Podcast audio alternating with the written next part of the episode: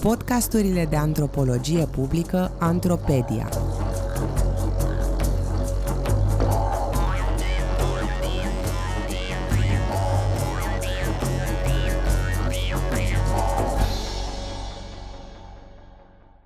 Repertorii de legitimare, dezvoltare personală întrupată și dispariții în practica socială a chirurgiei estetice. Un text de Carmen Voinea pentru sfertul academic în lectura actriței Ilinca Manolache. Acest articol este rezultatul unei cercetări lungi, dar plină de sincope, despre practica operațiilor estetice, începută în 2009, când m-am întors din Corea de Sud, cu multe întrebări, o experiență surprinzătoare a alterității, dar și cu o temă de dizertație care aborda normalizarea corpului femeilor coreene către un standard strict de frumusețe. Dacă inițial m-am concentrat pe spațiul sud-corean, din 2015, în cadrul doctoratului, m-am aplecat asupra acestor practici în rândul femeilor din România. La o privire rapidă, prin postările de pe Instagram ale unuia din cei mai cunoscuți chirurgi plasticieni din România, printre poze cu vedete care au beneficiat de serviciile lui, imagini din sala de operație sau vacanțe exotice cu familia, regăsim o categorie aparte de postări. Meme despre femei și operații estetice. Prin imagini fetișizate ale sânilor și glume a căror calitate nu o discutăm aici, se conturează un conținut puternic marcat de stereotipuri de gen sau chiar de patologizări ale corpului femeilor.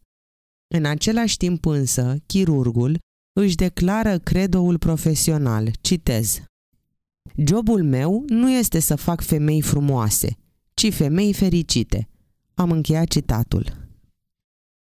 Am ales acest exemplu pentru că sintetizează modul în care, citez, privirea chirurgicală, am încheiat citatul, reproduce stereotipuri de gen și arată cum discursul medical este marcat de imperativul dezvoltării personale a femeilor acesta devenind un important repertoriu de legitimare nu doar pentru paciente, ci și pentru chirurgi.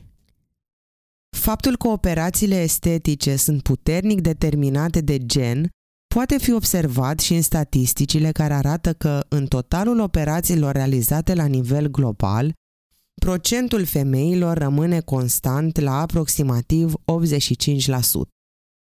În lucrările lor de schițare a istoriei sociale a operațiilor estetice, cercetători precum Sander Gilman și Elizabeth Heiken au abordat și practicile de legitimare ale chirurgilor esteticieni în cursul consolidării acestei specialități medicale, începând cu finalul secolului al XIX-lea în Statele Unite și Europa de Vest. Cei doi au arătat cum, până la răspândirea influenței psihologiei, doctorii care realizau intervenții asupra corpurilor sănătoase, inclusiv intervenții care ar fi considerate acum reparatorii sau reconstructive, au fost acuzați de șarlatanie, de încălcare a jurământului lui Hipocrate sau de satisfacere a vanității pacienților. Este interesant de observat în această perioadă de început Cooperațiile estetice se realizau asupra unor grupuri diverse de indivizi, de la bolnavi de sifilis, are căror fețe purtau stigmatul unei boli imorale, la evrei sau imigranți italieni care au încercat să-și modifice corpul pentru a estompa trăsături fizice distinctive care îi împiedicau să fie invizibili, să devină parte a culturii dominante sau a majorității. Gilman a pus la baza motivației pacienților conceptul de passing. Este dificilă o traducere fidelă a termenului, însă îl putem înțelege ca dorința de a trece neobservați, de a fi ca ceilalți și de a șterge ceea ce este sau credem că este văzut ca diferit. Ce ne face vizibili ca parte dintr-o categorie percepută negativ sau ca un stereotip, fie că este unul estetic sau rasial. Multe decenii după, ideologia rasială nu încetează să influențeze practica transformării corporale pe cale chirurgicală. Printre mulți alții, Eugenia Co a explicat medicalizarea trăsăturilor rasiale într-o cercetare realizată în anii 1990 asupra acestui fenomen în rândul femeilor americane de origine asiatică. Rezultatele cercetării sale au indicat că prin autoritatea raționalității științifice, sistemul medical promovează eficient stereotipuri rasiale și de gen, care sunt internalizate de femeile de origine asiatică și reproduse cu succes în dinamica societății de consum. Revenind însă la provocările cu care s-au confruntat practicienii care realizau astfel de intervenții, aceștia au avut de luptat cu respingerea legitimității operațiilor atât din exterior, dar și din interior, din cauza unor persoane fără pregătire medicală, impostori sau șarlatani care le afectau reputația. Este important de notat că putem vorbi de o profesionalizare a acestei specialități abia după al doilea război mondial. La sfârșitul secolului al XIX-lea, începutul secolului 20, pregătirea profesională a practicienilor era greu de verificat. Asociații profesionale care să garanteze statutul membrilor și să lucreze activ pentru consolidarea profesiei, apărând abia în 1921 cu American Association of Plastic Surgeons – al doilea război mondial a adus un plus de legitimitate prin contribuția chirurgilor la repararea corpurilor mutilate de război ale soldaților și datorită îmbunătățirii semnificative a abilităților lor medicale pe câmpul de luptă. Pe lângă dezvoltarea industriei frumuseții și a societății de consum, Hyken și Gilman susțin că marea transformare care a deschis drumul dezvoltării chirurgiei estetice către fenomenul global de astăzi este răspândirea influenței psihologiei și integrarea tropilor săi în limbajul comun. În perioada interbelică, chirurgii esteticieni se confruntau în continuare cu o criză de legitimitate, însă au găsit un puternic aliat în noul concept al complexului de inferioritate, împrumutat de la Alfred Adler. Dacă operațiile estetice vin să vindece suferința de natură psihologică, atunci ele sunt la fel de justificate precum cele care vindecă suferințe fizice. Ieșind în afara subiectului operațiilor estetice, Nicholas Rose a adus o contribuție importantă în a arăta cum științele psi au transformat individul în democrații liberale prin accentuarea responsabilității individuale și a imperativului sau chiar a obligației alegerii libere, începând cu a doua jumătate a secolului al XIX-lea în Europa de Vest și America de Nord. Am detaliat aceste aspecte de istorie socială deoarece ele informează conceptul de dezvoltare personală întrupată Embodied Self-Development, care stă la baza practicii contemporane a chirurgiei estetice. Prin aceasta înțelegem ansamblul de acțiuni justificate de scopul îmbunătățirii constante a sinelui, care depășesc însă sfera pur psihologică și ajung să implice și transformarea corpului, de la intervenții zilnice, temporare, la unele permanente și invazive, precum operațiile estetice. Mai mult, în cercetarea mea, am fost uimită să observ cât de persistente sunt în timp și spațiu anumite provocări cu care s-au confruntat pacientele și chirurgii în justificarea operațiilor. În cadrul unei întâlniri a Asociației Chirurgilor Plasticieni din România, la care am participat în 2016, un chirurg și-a exprimat frustrarea față de alți colegi cu practici contestabile care, pentru profit, le strică imaginea și din cauza cărora riscă să fie cunoscuți ca doctori care pun țâțe. Chirurgul a mai adăugat că doctorii trebuie să fie educatori, altfel vom intra în colimatorul opiniei publice sau vom face operații inestetice. Frustrările acestui chirurg român sunt uimitor de similare cu cele ale colegilor americani de acum mai mult de 100 de ani vizibile prin privirea celorlalți. Nu poți să fii ignorant să zici, cum zic toți ceilalți, că nu-mi pasă de ce cred ceilalți că am făcut-o pentru mine. Păi chiar dacă nu spun ceilalți, tu te raportezi la ceilalți. Aici vine problema. Chiar dacă ești super puternic ca persoană și nu contează ce spun ceilalți, contează cum te percepi tu. Dar tu te percepi în realitate nu cu tine, ci cu ceilalți. Vine tot din prejudecățile imprimate de societate și anume că sunt alte calități care predomină. Uite, vezi, de aici vine. Și societatea ne critică în dublu standard. Femeia, dacă e frumoasă, e frumoasă. Dacă e deșteaptă și nu e frumoasă, tot nu-i bine. Dar bărbatul e cel care trebuie să fie descurcăreț, care trebuie să fie, nu știu cum, dar nu neapărat frumos. Nu vine în discuție la bărbați chestia asta cu frumusețea. E ușor tabu. Am citat din Raluca, manager într-o multinațională în vârstă de 37 de ani.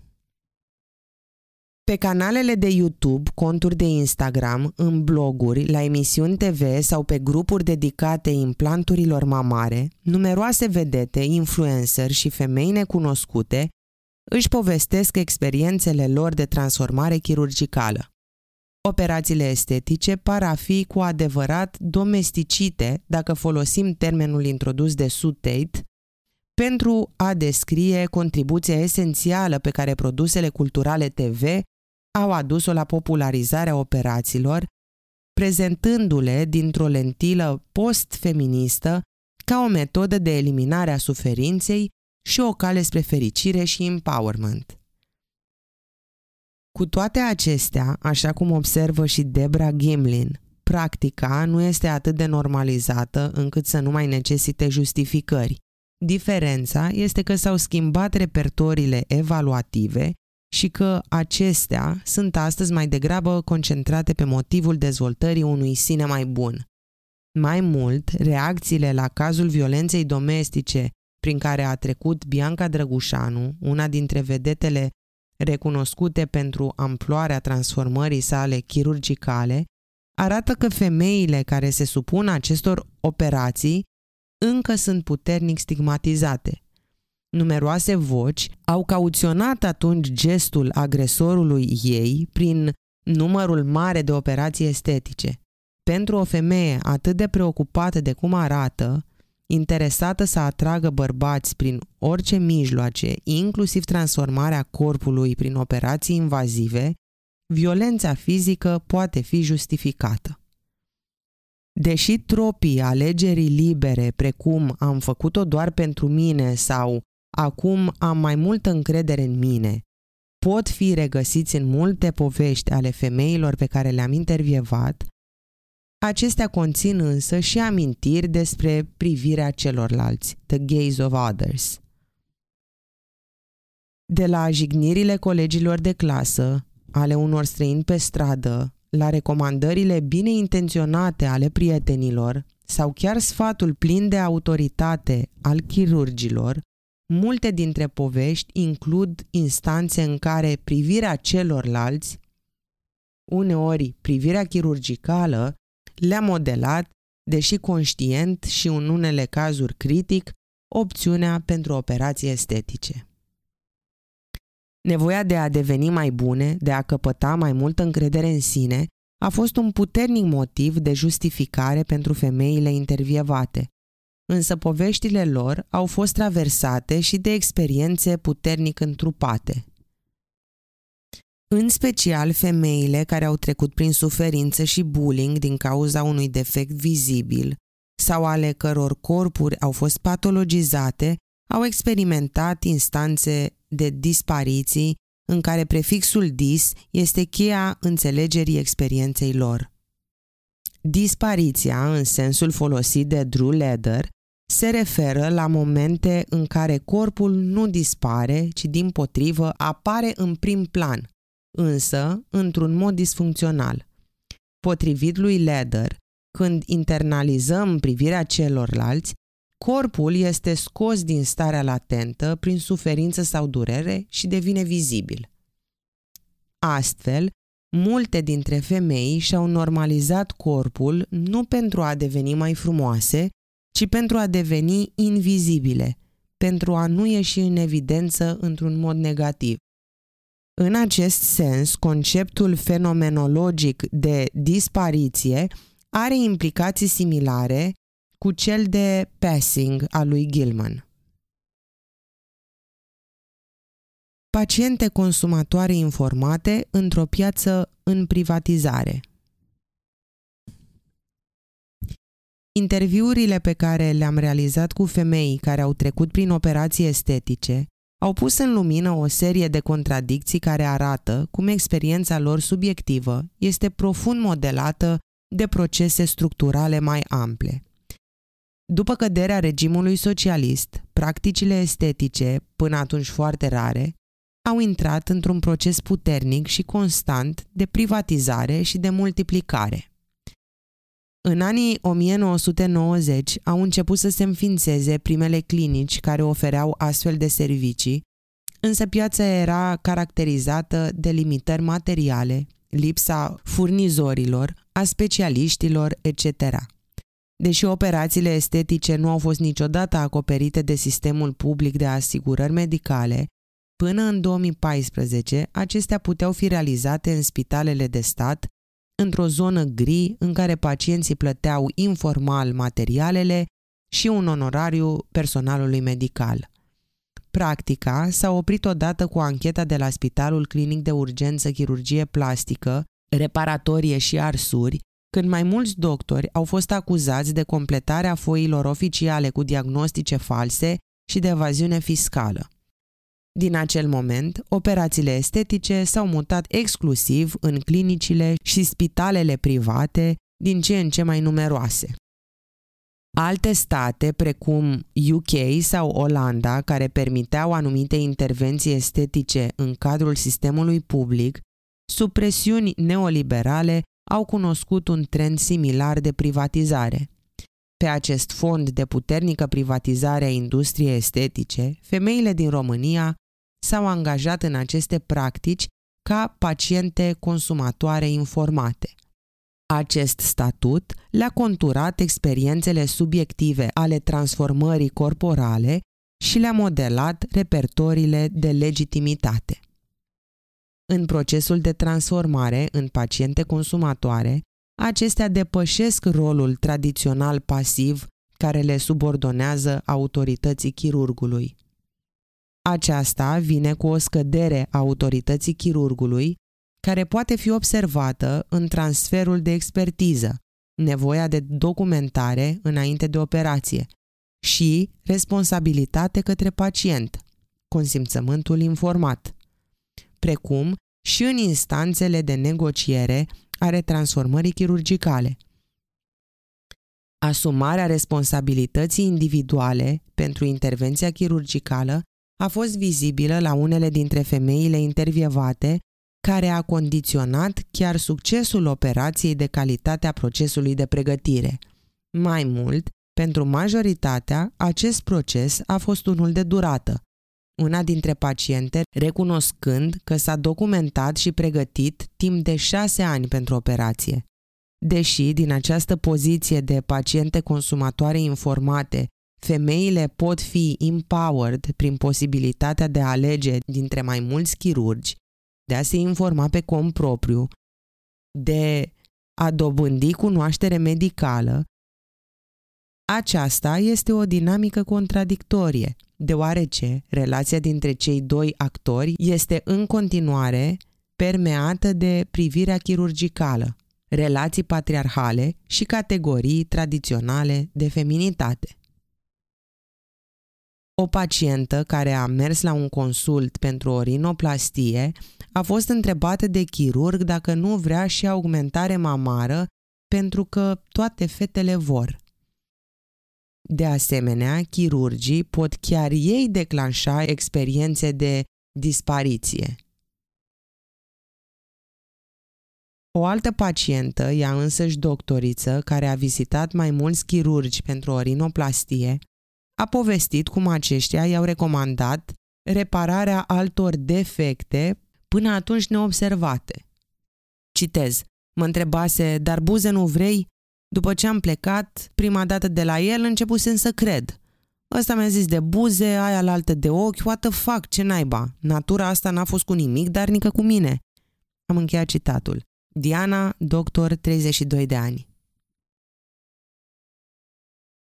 Distanțare și solidaritate față de celelalte. A stabili dacă sunt sau nu majoritare cazurile unor astfel de chirurgi nu este scopul cercetării.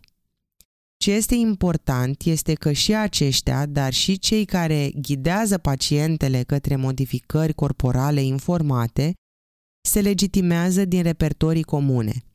Autoritatea dată de expertiza lor medicală, faptul că răspund nevoilor unor pacienți consumatori informați din poziția de furnizori privați de servicii medicale și că operează pentru binele psihologic al pacienților.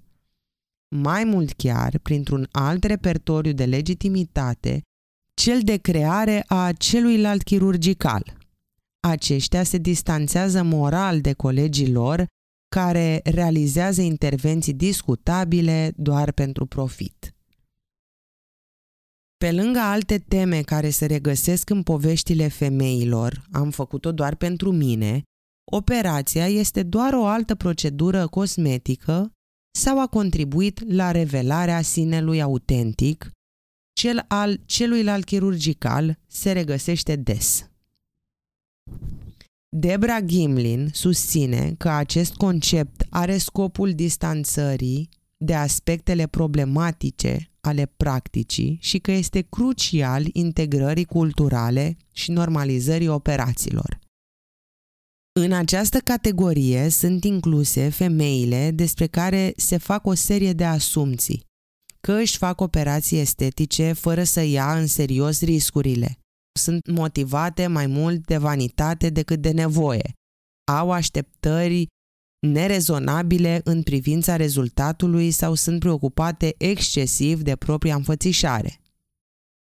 Am regăsit aceste evaluări la câteva dintre femeile intervievate care le defineau pe celelalte ca pițipoance, neveste de fotbalist sau femei care au exagerat cu numărul sau rezultatul operațiilor. Deși contradictorie, delegitimarea altor femei cu practici de autodisciplinare similare poate fi pusă pe seama internalizării normelor patriarhale. În mai multe mărturii însă se observă puternice poziționări critice ale femeilor față de presiunile cu care se confruntă, precum și instanțe de solidaritate cu alte femei care au trecut prin operații estetice. Prin recomandări, sfaturi, avertizări față de anumiți chirurgi, acestea împărtășesc experiențele lor altor femei aflate la începutul transformării chirurgicale. Prin aceste schimburi și deconstrucția discursurilor care legitimează operațiile estetice, pot fi transmise și posibile traiectorii de rezistență față de normalizarea chirurgicală a corpului, chiar dacă sunt reflexii postchirurgicale, precum cele pe care le-a împărtășit Raluca despre povestea ei.